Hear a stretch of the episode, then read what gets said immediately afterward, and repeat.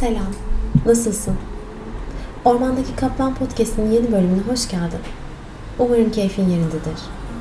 Bugün biraz kendini ifade ettiklerin ve edemediklerin hakkında, hayır diyemediğin zamanlarda neler olduğunu, sen unutsan bile bedeninin her şeye nasıl kayıt aldığını ve bir noktadan sonra seni nereye getirdiği hakkında konuşmak istiyorum.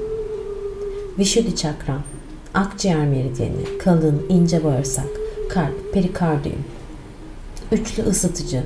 Yani aslında omuzların ve boyun bölgenden bahsediyor olacağım. Ve en çok sevdiğimiz pozlardan biri pinç adam. Hazırsan başlayalım.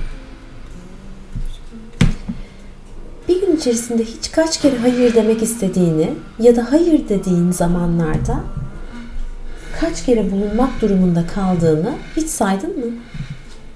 Mesela ben bugün toplam 8 kere hayır demek istediğim ortamlarda bulundum.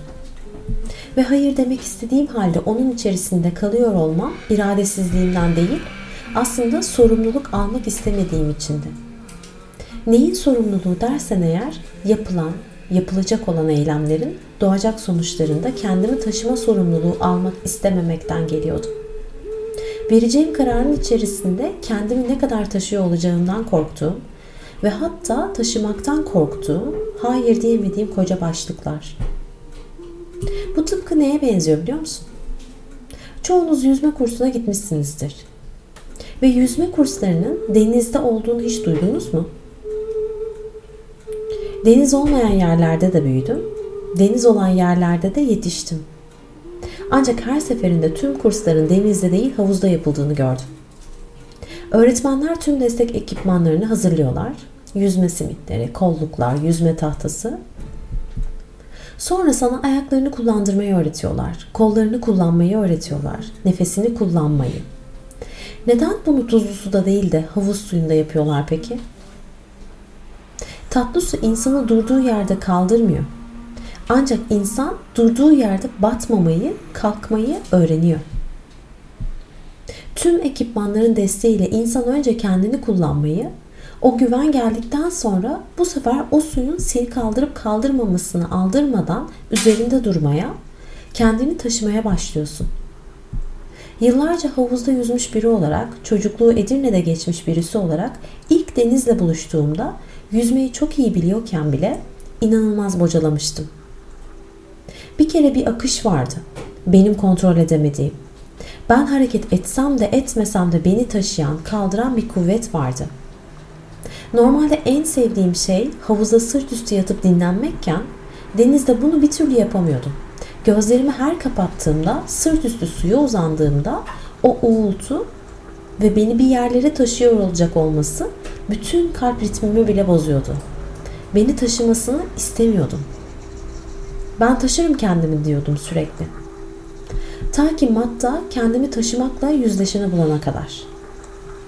Bazen şöyle cümleler kuruyoruz ya. Pinça geliyor. Pinça geldi. Ya dün gelmişti ama bugün gitti.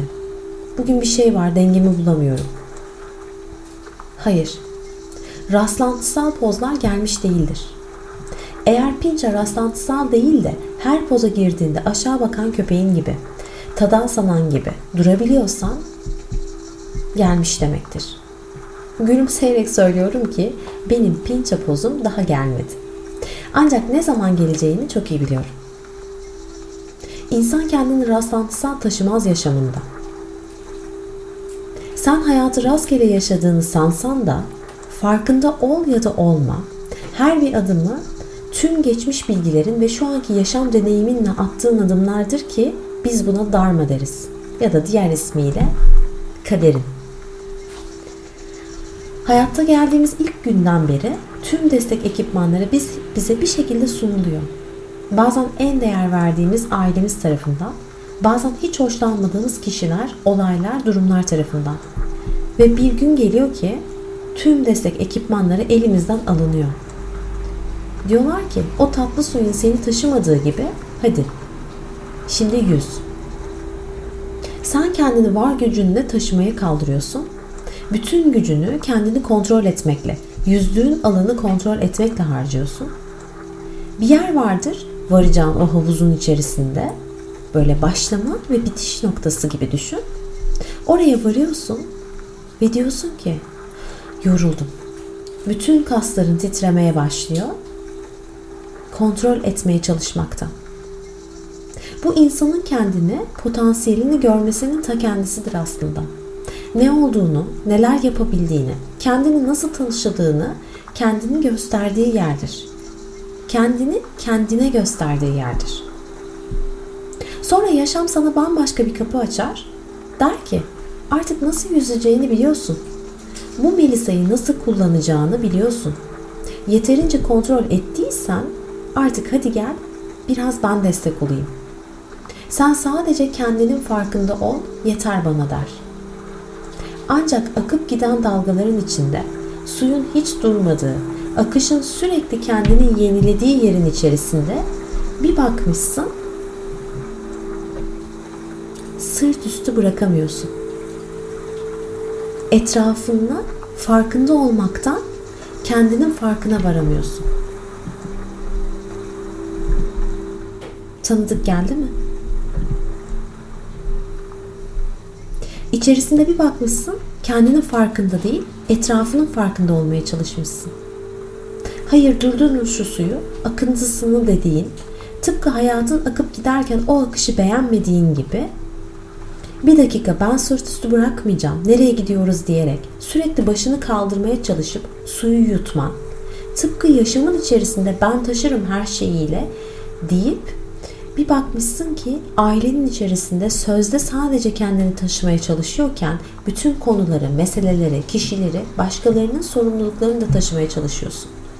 Ya da en yorucu olanı ben nasılsa çok iyi yüzüyorum deyip var gücünle denizin en derin yerlerine kadar yüzüp sonrasında ben artık dönmek istiyorum diyemeyen senle karşılaşıp ancak dönmeye gücü olmayan, bu yüzden hayır diyemeyen, aslında iradesizliğinden değil, artık kendini taşıyacak noktayı çoktan geçtiği yerde durmak zorunda kalan. Bilmem sana tanıdık geldi mi? Sence o denizin en derin noktasına gitmek rastlantısal bir durum mu? Suyun nereye aktığını kontrol etmeye çalışırken, başını sürekli kaldırıp o boynunu dikleştirmeye çalışırken su yutman rastlantısal mı? Nasıl ki tüm bunlar rastlantısal değilse, insanın rastlantısal bir şekilde kendini taşıması da mümkün değildir. Şu anda taşıdıkları rastlantısal değildir. Bu yüzden o pince hala aralıklı gelip gidiyorsa, insan önce o denize, o ilk denize girişi gibi neden o denizi arzuladığını, yaşamında şu anda olduğu yeri neden arzuladığını bilmeli arzuladığı şey için kendisi onu kimsenin taşımadığı yerde nasıl taşıdığını fark etmeli. Tıpkı o ilk yüzmeyi öğrendiğimiz gibi. Sen kendini sadece taşımaya çalışıyorken sadece kendini taşımayı öğrenmelisin. Boğulmadan, denizin dalgasını yönetmeye çalışman gibi, denizin akışını yönetmek istemen gibi senin kontrolün dışındaki şeyleri de kontrol etmeye çalışarak biz nereye gidiyoruz deyip başını her kaldırdığında boğulman gibi. Bu yüzden o saniyelik pinçalarına bir daha bak. Niyetlerin neler? Niyetlerine giderken yaptığın eylemlerin neler? O eylemlerinde boğuluyor musun? Sıkışıyor musun? Yoksa sadece kendini ve iradenle verdiğin kararlarını taşımayı görebiliyor musun? O tüm yaşam deneyimlerini, geçmiş ve mevcut yaşam bilgilerini, kalçanı aktif bir şekilde fizik bedeninde farkındalıkla kendinden emin bir şekilde tutabiliyor musun? Pratik istediği kadar yorucu olsun. Sen istediğin zaman aralığında yaşam seni hangi yöne, hangi poza, hangi kimliğin içinden geçirirse geçirsin, sen kendin olarak dimdik kendini taşıyabiliyor musun? Kendine rağmen hiçbir şeyi kontrol etmeden ama aynı zamanda kontrol ettiğin tek şeyin kontrol etmemek olduğunu fark ederek. Ve pinçaya kalkmaya çalışırken yaşamını rastlantısal yaşam olarak tercih edip savuruyor musun o? Yoksa tüm benliğini, manipuranı, ben buradayım diyerek presle mi kaldırıyorsun? Yaşamın tam ortasında durmaya çalıştığın gibi. Ben mi? Ben rastlantısal geldiğimi sandığım yerde kendimi taşıdığımı idrak etmeye çalışıyorum. Hala o suda su yutmamak için boynumu kaldırıp nereye gidiyoruz diye bakmamak için bu Melisa'ya hayır diyemediğim her şeyin aslında taşıdığım kendim olduğunu idrak ettirmeye çalışıyorum. Senin de yaşamını rastlantısal yaşamadığını idrak edebilmen niyetiyle. Namaste.